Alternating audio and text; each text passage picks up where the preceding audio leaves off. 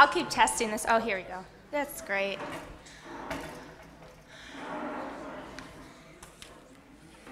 Um, kids are welcome to go back to kids' church.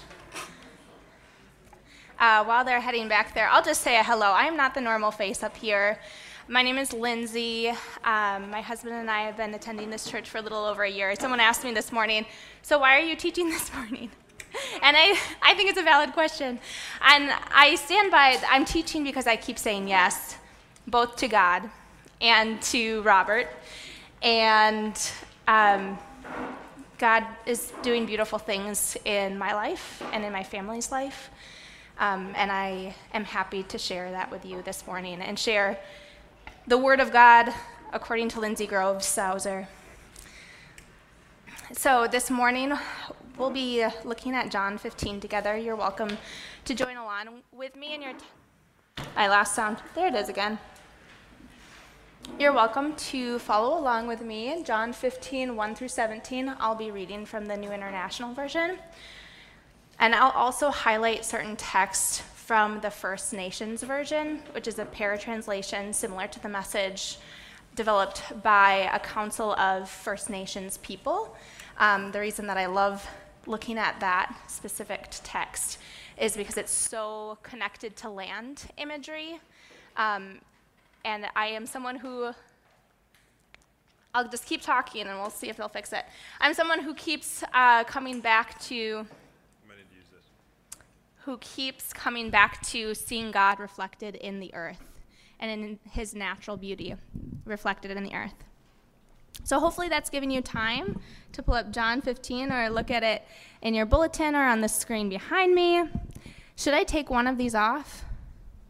Or just keep using both? Uh, Britney Spears had one of these. I know. This is like showing exactly my age, who I am, but this is what I want in, um, in the diversity of leadership in the church. We should be hearing from people who were uh, lip syncing with Britney Spears when they were in elementary school. Uh, chapter, John chapter 15, starting in verse 1. I am the true vine, and my Father is the gardener. He cuts off every branch in me that bears no fruit while every branch that does bear fruit he prunes, so that it will be even more fruitful. You are already clean because of the word I have spoken to you. Remain in me as I also remain in you. No branch can bear fruit by itself, it must remain in the vine. Neither can you bear fruit unless you remain in me. I am the vine, you are the branches. If you remain in me and I in you, you will bear much fruit Apart from me, you can do nothing. If you do not remain in me, you are like a branch that is thrown away and withers. Such branches are picked up, thrown into the fire, and burned. If you remain in me and my words remain in you, ask whatever you wish, and it will be done for you. This is to my Father's glory, that you bear much fruit, showing yourselves to be my disciples. As the Father has loved me, so have I loved you. Now remain in my love. If you keep my commands, you will remain in my love, just as I have kept my Father's commands and remain in his love. I have told you this so that my joy may be in you and that your joy may be complete. My command is this love each other as I have loved you. Greater love has no one than this to lay down one's life for one's friends. You are my friends if you do what I command. I no longer call you servants, because a servant does not know his master's business. Instead, I have called you friends. For everything that I learned from my Father, I have made known to you. You did not choose me, but I chose you and appointed you so that you might go and bear fruit, fruit that will last, and so that whatever you ask in my name, the Father will give you. This is my command love each other. Holy Spirit, I ask that you would hover in this room with us. I know you're here. Make us more aware of your presence. May my words be your words. Would you change hearts and minds today towards you? In Jesus' name, amen. So I've read this section, confession, I've read this section almost every single day for the last two months. About two months ago, uh, we were called and asked to be foster parents to a baby that had not yet been born, and two weeks later it was born. Um, we got to be part of a little foster baby's life from its first day of life all the way to Friday when we reunified this baby with his aunt. Um, and the whole process was beautiful and rich and rewarding and heartbreaking as well. Um, and I've needed this verse, these verses, every single day. um, the, the image of dwelling with God, God dwelling with us, us being part of a garden, it's been extremely nurturing. And one of my favorite hobbies in the summer is to garden. So I've read this verse, then I've gotten into my garden, gotten my hands dirty, and I've let God continue to use these verses to shape me. Um, this, this first story here uh, is about my daughter, Thea. um, I'll get to that in just a second. So, this is what we'll focus on through our morning together. As followers of Jesus, we are gifted to remain in God's love. This is enough. And yet, God's love for us transforms in and through us to inevitably produce good fruit. This is a teaching about dwelling in God's love and celebrating his harvest in our lives. So we'll go through the text again, starting in verse 1. I am the true vine, and my Father is the gardener. He cuts off every branch in me that bears no fruit, while every branch that does bear fruit, he prunes, so that it will be even more fruitful. My daughter, sweet Theodosia Renee, gave me permission to share this story and her image. Uh, here's a picture of us in the garden together. She is in charge of planting one of the boxes, and she is three years old, and she's got these adorable, pudgy little toddler hands that are not very nimble, but they're very cute. And she wanted to have autonomy in planting whatever she wanted in her garden. So I wasn't going to give her pepper seeds. Those are tiny, teeny, teeny, tiny. I wanted to give her something that she could actually hold on to.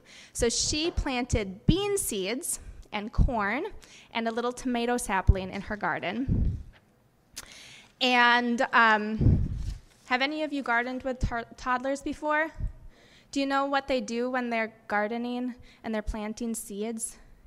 Thea just took fistfuls of beans and she just planted them in the ground like this. And she would poke these big holes and then throw another handful of beans. And I, being a very hands off, a little bit of a free range parent. Um, this is, we'll just leave it like that. It's, that's fine. Um, so she just has these big clusters of plants, and I just let it be and said, okay, you get to be the gardener of this garden. But what happened two weeks later when all of those sprouts came up? Anyone want to say what they think happened?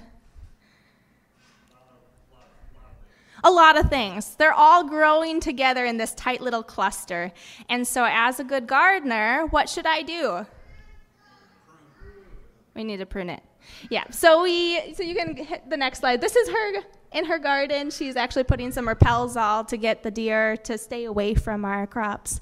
Um, but we we took this green bean patch and we thinned it out so that it would be even more fruitful. Um, so by cutting it, we made way for more abundant and healthier fruit, and we have really enjoyed all of the green beans in our in Thea's garden. Where is this happening in your life? Where are you planting with good intentions only to have God start thinning out and pruning your plans and dreams so that your life produces more fruit? Are you open to God pruning you and thinning you out? Do you trust that God is pruning you with good intentions? You can hit the next slide. I for sure have good plans and dreams and very good intentions, just like Thea had very good intentions while planting her garden. So these are some of my dreams and plans, if you can read them. First is attaining a trophy husband, which I feel i am very successful in. Um, my dreams and plans are to have a loving family of three, maybe more, I'd like to publish a novel in 10 years' time. I'd like to walk with my daughter as she discovers who she is and is made to be. and I would love to own a soccer mom wagon. You know, the one with the big wheels that you can take everywhere. These are my big goals and plans. I'd also like to run the world like Beyonce. Now, God's plans and dreams, just a sampling of them, are to beautify the church, make Jesus known among all nations. He'd like to turn hearts and minds towards Jesus, and he'd like to store, restore the earth and all systems to himself. So I show you this to show you a little bit about myself. This is what I'm like. And I'm not making fun of all of my dreams. A little bit, I am. It's a little tongue in cheek. Um, but like Thea planting green beans, I can't comprehend the full picture of what God has planned for me. I tend to my life like a garden and pray instead that God would prune me to help me say no to things that won't bring maximum growth and to say yes to the things that bring more fruit. So, again, this week we have had our plans as a family rearranged. When we brought our foster son into our family, we thought he would be with us for years, if not forever. And then a couple weeks later, the story changed, and um, family members came forward to say that they wanted to raise Jas- raise our foster son as his own, as their own. And we were so sad to not be part of his chosen family anymore. It wasn't my plan um, to let him go back with family necessarily. I, we signed up for the foster system, and that was part of the deal too. But the point is, I can't fully comprehend what God is doing in this story, but I trust and see that God is good. In order to see more fruit, we have to be open to allowing the master gardener, Jesus, to prune us. So I'd love to have some audience participation here. Would you pray with me with your hands open like this? If you would, I'll give you a second if you want to flip to the next Yep, the next slide. To read the words before you say them out loud. I'll read the first part, and if you agree, would you read the second part? Jesus, you are the true vine. Father God, you are the gardener. Cut off every branch in us that bears no fruit. Prune each branch that does bear fruit, so that it will be even more fruitful. May my dreams and plans be open handed, trusting that you will grow me with loving kindness. Are you all ready to keep going? John 15, 4 through 5 says, Remain in me as I also remain in you. No branch can bear fruit by itself, it must remain in the vine. Neither can you bear fruit unless you remain in me. I am the vine and you are the branches. If you remain in me and I in you, you will bear much fruit, and apart from me, you can do nothing. This is beautiful. I love verses that tell me to do nothing. How many of you feel like you are doing too much? Not all of us have this problem. Some of us are blessed with some some beautiful restful spirits and it's not me. I feel like I am always doing too much. But the gift of this verse is about remaining, remaining in God. And this is not so hard. In fact, it's barely work at all, if it is any, on our part to remain in God. Instead, it's in the very nature of Jesus' name that he remains with us. Jesus was given the name Emmanuel, God with us. And in story after story in the Old Testament and the New Testament, we see how God is with us, going before the Israelites with a pillar of smoke at night and, and a cloud by day, leading people through, leading the Israelites through the desert. Here's the truth God is with us, God is near to us. God is present and dwelling in his people. Here's the promise God will be with us, God will be near to us. God will be present and dwelling in his people until the end of time. Again, Jesus says, Remain in me as I also remain in you. No branch can bear fruit by itself, it must remain in the vine. Nothing can bear fruit unless you remain in me. I am the vine, and you are the branches. If you remain in me and I in you, you will bear much fruit, and apart from you, me, you can do nothing. Who of you forgets that God is with us? Who forgets to remain in God? I forget to remain in God every time, and it's usually around five o'clock when I am so ready for my husband Jason to come home from work because all of my creative juices have been like sucked out of me by my beautiful three year old vampire daughter. She's wonderful and I love being her mother, but not at five o'clock. At five o'clock, I just want to be myself. That is when I forget to remain in God or that God is remaining in me. I think that there's about 8 billion different ways of experiencing the indwelling of God and factor that exponentially. That's just the estimation of the population of the world. I think every one of us has a unique way of dwelling and remaining in God. And today, I want to share one way in which I practice remaining in God and invite you to practice this with me. You go to the next slide. Um, this is a five senses prayer. I'm this this is really just a mindfulness practice. I'm not coining anything. I'm not making up anything brand new. Um, but I'd like for us to do this together to look at ways in which God is here with us. When we acknowledge that God is here with us, we also participate in remaining in God. So we'll do a five, four, three, two, one prayer all together. And these questions won't be rhetorical. I really will want to hear back from you. As a community, we'll share five things that we've seen today or this week that has reminded you that God is with us. Then four things that we've heard. Three things that we've felt, textures, um, yes, with your hands your bodies. Um, and two things that you've smelled, and one thing that you've tasted today or this week that has reminded you that God is with us. So, first, starting with our sight, our sense of seeing. Can we get some audience participation on what are things that you are seeing that has reminded you that God is with us? Elizabeth?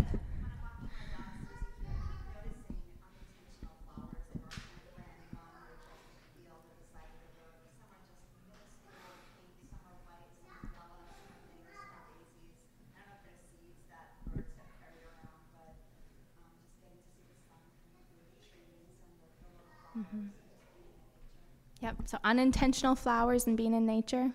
Who else? Okay. The rain this week. Where else have we seen that God is with us? The transition from night to day. Two more sights.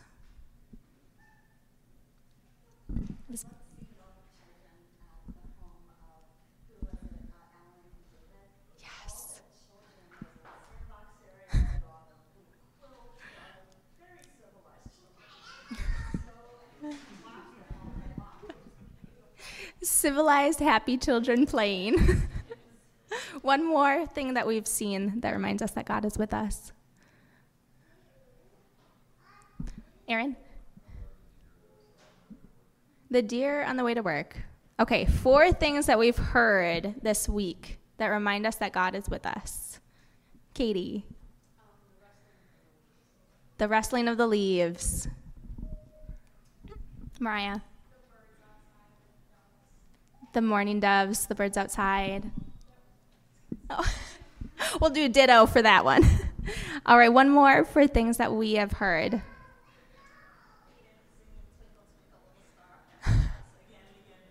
Eden singing Twinkle, Twinkle, Little Star. This is where we hear that God is with us. All right, three things that you've felt with your hands, your body this week that remind us that God is with us. Katie. Yes, go for it.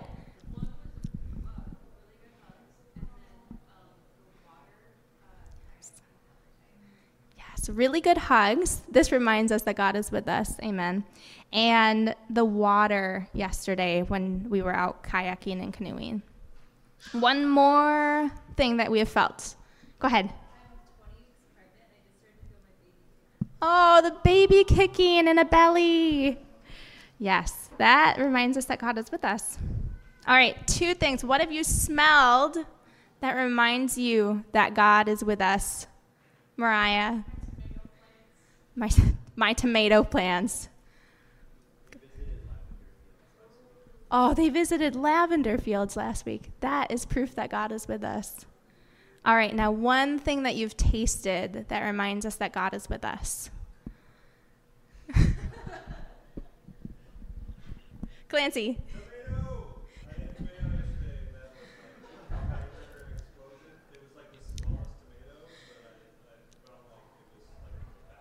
Yep. So the burst of flavor from this tiny sun gold tomato. This is proof that God is with us. We remain in God when we remember that God is with us always. All right, we're going to skip ahead to verse 8, and I'd like to share this with you in the First Nations version. It says, When you grow a harvest of fruit, this will show that you are walking my road. You will bring great honor to my Father. This is so des- descriptive. You are walking my road. You are on the right path when you grow a harvest of fruit. And we know that the fruits of the Spirit uh, from Galatians 5 are love, joy, peace, patience, gentleness, kindness, goodness, faithfulness, self control. Did I miss any? Okay. I almost missed goodness. Actually, I missed goodness in my printed copy here. Um, but I'll take a second to acknowledge things that are not fruits of the Spirit that we often mistake as symbols of God's favor and God's presence with us.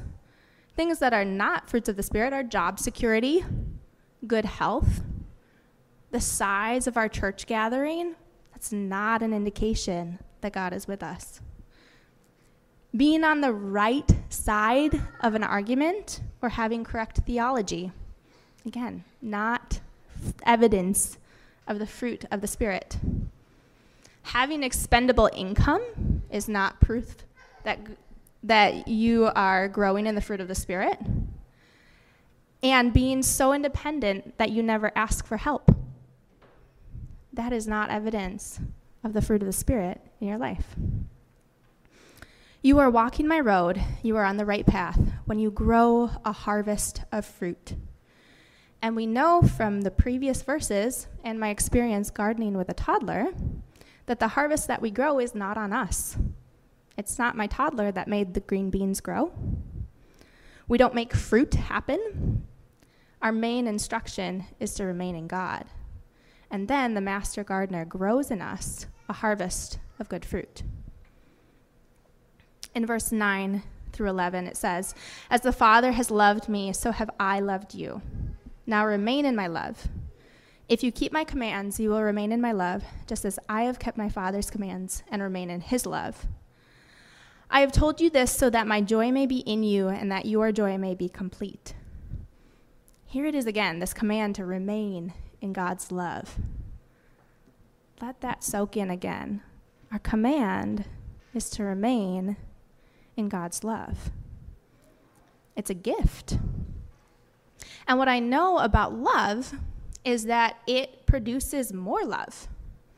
The more I open myself up to God's love, the more love I have. Each year of my marriage, I see how the years, the shared experiences, the proximity to each other, and the challenges are deepening my love for Jason. And anytime a family member is added, whether that's biological or not, whether that's forever or for just a f- few short months, I feel an opening up of more love for that new member. I hear other parents saying this when they have a second child that they didn't think that they had enough space for more love, or they didn't think that they would love their first child even more than they do now. But this is pretty universal that when we have more more people in our lives, there's just a greater capacity to share love. It's pretty miraculous. Um, we're going to skip ahead then to verse 16. And in the First Nations version, verse 16 says, You may think you chose me, but I am the one who chose you.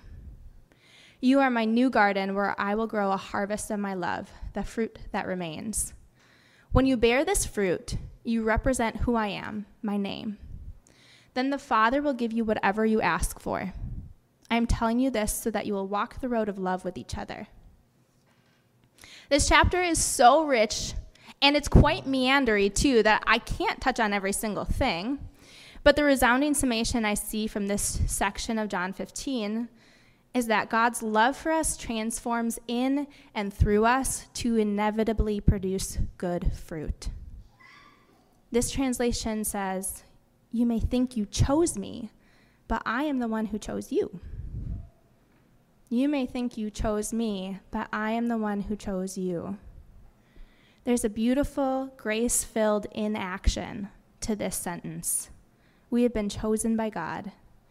And this is an inclusionary choosing, not an exclusionary choosing. This is a choosing that invites everyone in, not pushes people out. You are my new garden where I will grow a harvest of my love. In closing, Tapestry, this has been a season of seeing an abundance of God's harvest in my life. And I want to share some of those harvest moments with you as my church family so we can celebrate together. Here is where I'm seeing a harvest of God's love in this season. This is this is our church potluck a couple weeks hosted by Ellen and no one can stop talking about it because it was so beautiful Seriously. Ellen's shaking her head, but everyone else is nodding along that was there.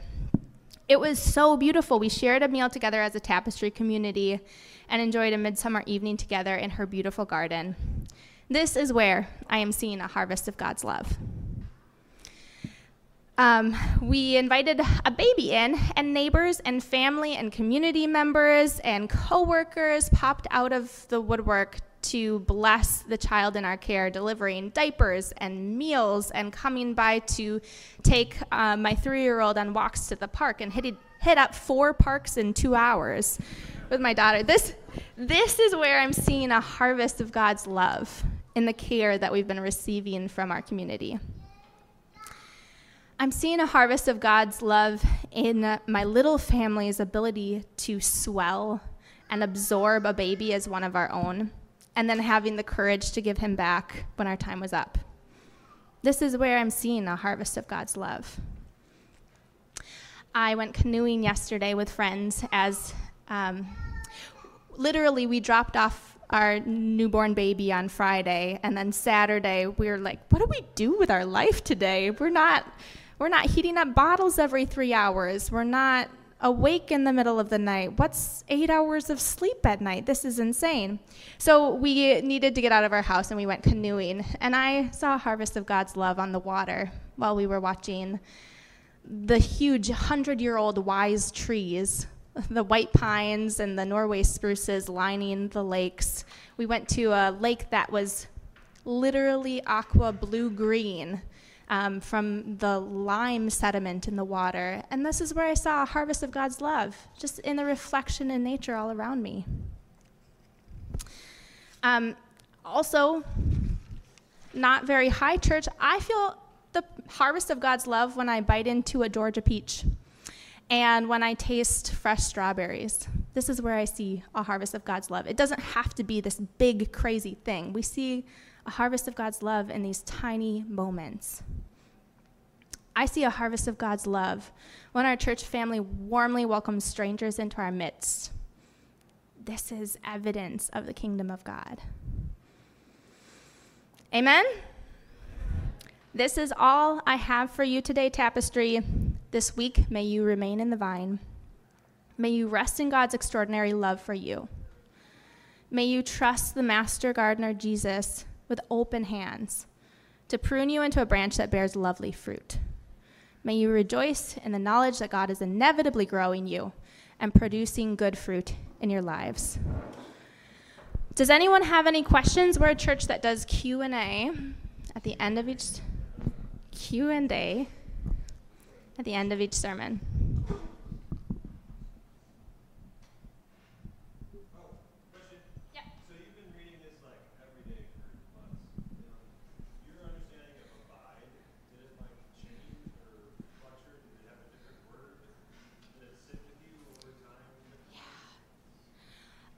Yes. But I think that it abide is a word that is really rich on purpose. You know, I think of very often, uh, very frequently, I think dwell, um, staying connected with, soak up. Like these are the things that I have been thinking um, ad nauseum. Does anyone else have something that they like to think of as an abiding word when they look at this chapter? Terrence? Yeah. Yep, there were moments this past two months eh, where I literally, when I read this chapter, it was like I was the baby and God was rocking me. Like, there were moments where I wasn't sure if I had capacity to care for a newborn life. And when I kept reading this, I felt that rocking presence of God, that He was just, He had me. He was just holding me. Anyone else?